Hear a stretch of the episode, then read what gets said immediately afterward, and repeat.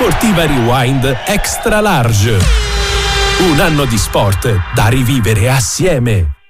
Un anno che per il tennis italiano è stato l'anno del ritorno a trionfare in Coppa Davis, è stato un anno dove a livello di grande slam ci è andato ancora una volta vicino Novak Djokovic, eh, se due anni fa era stato Medvedev a negargli il sogno del, del quartetto eh, storico, quest'anno è stato Carlos Alcaraz che gli ha portato via eh, il torneo di Wimbledon, il tutto con un 2024 che è sempre più vicino e sarà anche un anno olimpico. Intanto saluto e ringrazio Ubaldo Scanagatta, Ubi Tennis, ben ritrovato e buon anno Baldo.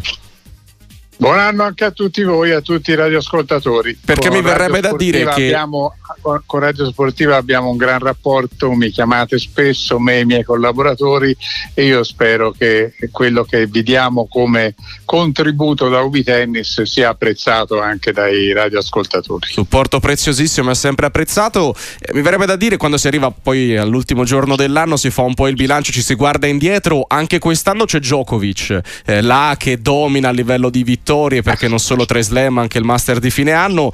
Poi Alcaraz che è un po' il rompiscatole, quello che gli ha negato il grande slam. E poi Yannick Sinner. C'è qualcun altro che inseriresti oltre a questi tre oppure ne togli uno di questi che ti ho citato? No, questi tre non li tolgo eh, perché saranno protagonisti sicuramente anche nel 2024. Non scommetto che Djokovic eh, possa esserlo anche nel 2025, eh, sebbene lui abbia detto che vuole arrivare fino a 40 anni almeno sì. a giocare bene a tennis. Come Quindi, Tom Brady, eh, esatto. esatto. esatto.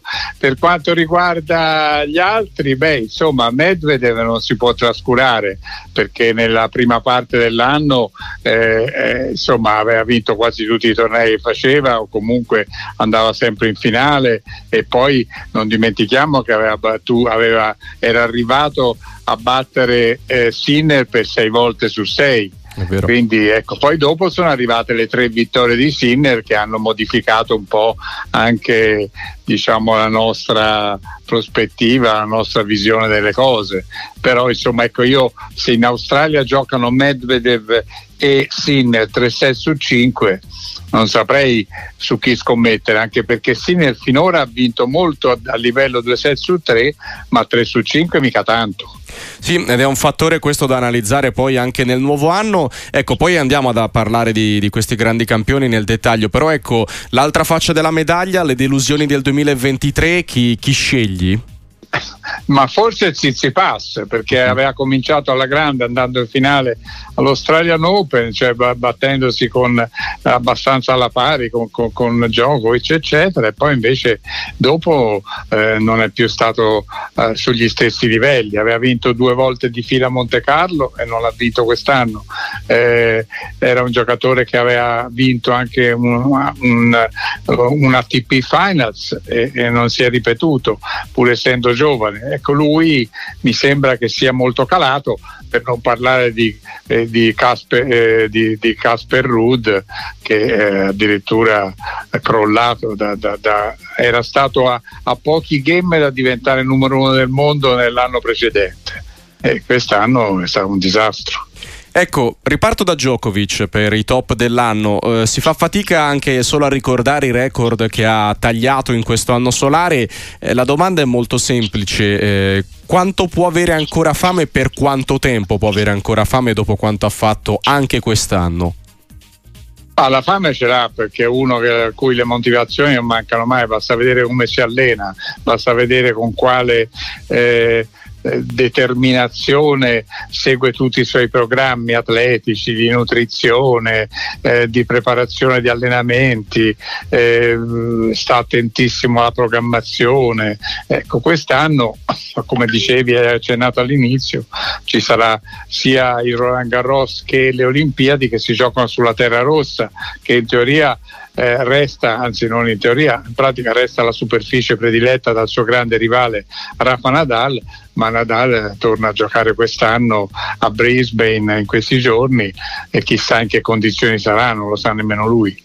Eh no, eh no, in effetti anche già le prime uscite, eh, la, la, sconfitta nel doppio a Brisbane, vedremo poi quel che sarà nel debutto in singolare. Eh, vado su Yannick Sinner perché è normale, dopo la grande Coppa Davis che è stata la coda di quest'anno solare, eh, è diventato un po' un eroe nazional popolare dopo aver iniziato questo anno quasi e, e cedo volutamente da traditore della patria, eh, è definitivamente sdoganato come profilo alla pari, non lo so, dei Tomba, de, delle Pellegrini e via dicendo? Ma secondo me si è fatto un po' troppo presto perché in fondo appunto il primo slam ancora non l'ha vinto e di Masters 1000 ne ha vinto uno solo. Se, per, se lo paragoniamo a un Djokovic che ne ha vinti quanti? 40? Eh, insomma è una bella differenza. Un po' di differenza no? quindi, quindi, stiamo a vedere, eh, ripeto, eh, l'anno scorso cioè ormai siamo ancora nell'anno nel, nel 2023 fine per eh poche sì. ore. Nel 2023 eh, insomma alla, a Roland Garros ha perso al secondo turno da Smayer negli altri slam eh, in Australia e US Open ha perso in ottavi eh, una volta a Zizipas, una volta da Zverev, a, a, Wimbledon è stato il torneo nel quale è andato più avanti, però per la verità ha anche goduto di un tabellone molto fortunato fino alle semifinali, perché insomma ha giocato contro avversari sempre molto bassi in classifica fino a che ha perso con, con uh, Djokovic. Sì, decisamente, vedremo poi ovviamente nel 2024 quel che sarà. Eh, ti porto anche eh, proprio a proposito delle Olimpiadi di, che saranno il grande appuntamento planetario, di conseguenza anche il ciclismo lo mette tra i traguardi. Eh, chi dal tuo punto di vista calibrerà la stagione per portarsi a casa loro? Allora, beh, le Olimpiadi per i tennisti non sono così importanti come un torneo dello slam, questo va eh, ricordato. Eh, pensate che le Olimpiadi sono state vinte anche da giocatori come Massu e come Rosset, sia pure in tempi ormai quasi antichi, eh, quasi preistorici, però eh, è successo. Insomma, Massu vinse le Olimpiadi di Atene nel 2004, Rosset vinse quelle di, di Barcellona nel 92. Però eh, quindi ora sono diventate più importanti, ma io credo che per un giocatore sia, sia ancora più importante il Roland Garros.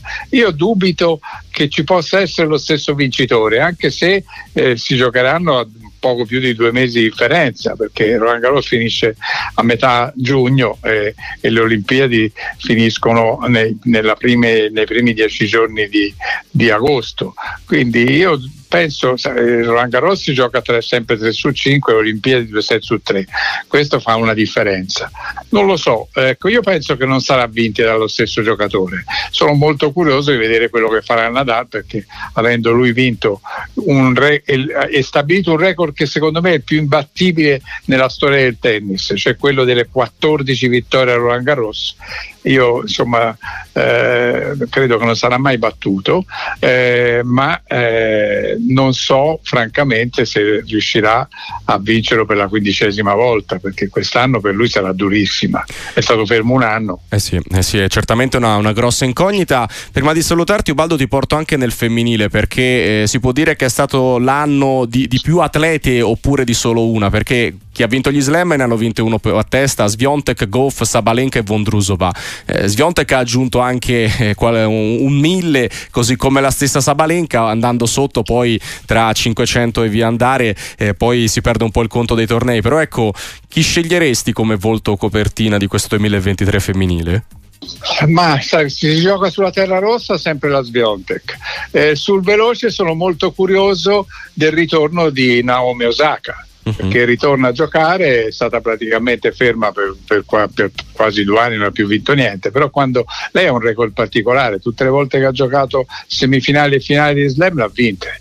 Eh, quindi ora eh, chiaramente non è competitiva sulla terra rossa. Eh, è un pochino simile secondo me come caratteristiche se vogliamo a Sinner nel senso che anche Sinner lo vedo meglio sulle superfici veloci che non sulla terra rossa. E certamente sarà un elemento eh, da snocciolare, da approfondire nel 2024 con Ubi Tennis, con Ubaldo Scanagatto. Ubaldo è stato un piacere, tanti auguri, buon anno e ci ritroviamo presto.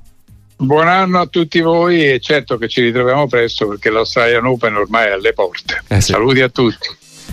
E ci ascoltiamo un po' di protagonisti di questo 2023, non possiamo non ripartire da Yannick Sinner dopo la vittoria della Coppa Davis. Io mi sono sempre sentito un, uh, un giocatore di, di squadra, quando, quando, ho giocato per la prima volta in Coppa Davis ho sempre dato tutto, mi ricordo l'anno quando ho giocato prima, la prima volta nei finals, poi dopo 3-4 giorni c'era la Coppa Davis, forse questa esperienza mi ha dato tanta, tanta fiducia, ho capito tante cose proprio per giocare in questi momenti momenti come, come, oggi. Alla fine quello che conta è va bene il cuore, ma ci vuole anche tanta tranquillità in tutto, in tutto il gruppo, perché oggi era, era facile dire eh, che partiamo favoriti, però alla fine noi dobbiamo entrare in campo, il capitano ha dovuto fare delle scelte molto molto difficili perché come abbiamo detto abbiamo delle, possiamo mettere in campo chiunque e alla fine la cosa più bella che abbiamo è che ognuno di noi dà il 100%, sia se magari non si sente bene fisicamente, sia magari uno che non sta giocando benissimo la partita, però dà sempre il 100%, alla fine l'abbiamo vinta così la Coppa Davis quest'anno. Eh, ripeto, abbiamo, abbiamo sofferto da, da, Bologna, abbiamo fatto la prima giornata è andata storta, poi dopo abbiamo giocato punto dopo punto, alla fine siamo qua ad alzare questa Coppa. Sinner, Musetti, Sonego, Arnaldi, Bolelli, questo è il pacchetto azzurro che ha portato a casa la Coppa Davis in quel di Malaga con il capitano Volandri. Sentiamoci anche lui. Ma la realtà dei fatti è che veramente quello che ci siamo detti ci divertiamo con poco, cioè, ci basta stare insieme per, eh, con un, veramente una PlayStation, un mazzo di carte, un sequence, eh, passiamo ore e ore e facciamo ancora più gruppo proprio in quei momenti lì, quando anche magari siamo, siamo fuori da, dal campo. Il segreto è questo, è nel momento in cui c'è bisogno di uno o dell'altro si mettono a disposizione e, e danno tutto. Eh, poi qui ci sono insomma, cinque ragazzi, ci sono io, ma dietro di noi c'è tutta una serie di persone, allenatori, staff, eh, dottori e medici che, che, con questi ragazzi stanno dalla mattina alla sera da, da, da un sacco di giorni e ovviamente ringraziamento soprattutto da parte mia perché da solo difficilmente ce l'avrei fatta, li dobbiamo ringraziare. Passaggio del testimone che c'è stato a distanza di 47 anni, allora vinsero in Cile eh, con il capitano eh, Pietrangeli, Panatta, Zugarelli, Barazzutti e eh, Bertolucci eh, con un gruppo azzurro che appunto per tanti anni è rimasto l'unico ad aver portato a casa il eh, trofeo massimo per nazionali, l'insalatiera, adesso il passaggio del testimone. E noi per celebrare questo grande trionfo azzurro abbiamo ascoltato uno di quei ragazzi del 76, Adriano Panatta. Ci è voluto quasi 50 anni però Adriano? Vabbè, insomma, ah, eh, meglio tardi che mai. Tro- anche troppi, anche troppi. Noi siamo stati in finale insieme a 15 anni fa, attenzione, adesso mi ricordo bene, contro la Svezia. Eh, ma no, sono, adesso noi abbiamo la squadra più forte del mondo, in questo qui è fuori dubbio perché tutto giochiamo senza Berezzini, che se ci fosse anche lui in piena forma, nostra squadra sarebbe più o meno imbattibile eh, certamente non è la Coppa Davis eh, vecchia ecco. maniera, ecco. è un'altra cosa, però è sempre la Coppa Davis, insomma io sono l'ultima persona che vuole sminuire questa vittoria, perché poi alla fine rimane sulla targhetta della Coppa Davis l'Italia che ha vinto nel 2023 e questa è la cosa più importante, ma per tutti. Eh. Adriano, eh, Sinner consacrato eroe nazionale, per ora però non è stato ancora numero uno al mondo e non ha vinto uno slam, va bene lo stesso? Possiamo ma aspettare? Arriverà lo slam, arriverà il numero uno del mondo, non vi preoccupate. Mm. Eh, Sinner è un fuori classe, per cui sicuramente prima o poi arriva. Secondo me già l'anno prossimo potrebbe esserci la consacrazione appunto di uno slam e della classifica di numero uno mondiale. Mm-hmm. È un paio d'anni fa. Ormai, anche perché Djokovic, ormai Djokovic secondo me Sinner è diventato il suo incubo. Mm. E, l'ho detto anche, anche ieri in, in commento alla finale. Quando sai cominci a batterlo un paio di volte, se l'anno prossimo lo batte ancora una o due volte, secondo me e il motivo potrebbe essere il motivo di Djokovic di eh, anche perché ha 37 anni l'anno prossimo anche di, diciamo, di lasciare come è successo a, Borg con McEnroe come è successo a McEnroe con Becker c'è sempre qualcuno che ti fa smettere. Ecco. e poi arriva sempre qualcuno più bravo di te qui è la storia del mondo la storia dello sport Quindi, Quindi Sinner può far ritirare Djokovic, può avvicinare Djokovic al ritiro. Se l'anno prossimo lo batte un paio di volte, specialmente con uno slam o in un altro slam, insomma, eh, perché lui tira più forte di, Djokovic adesso. Mentalmente è forte come Djokovic e Djokovic eh, questa cosa gli sta molto stretta, eh, poi non- non la digerisce.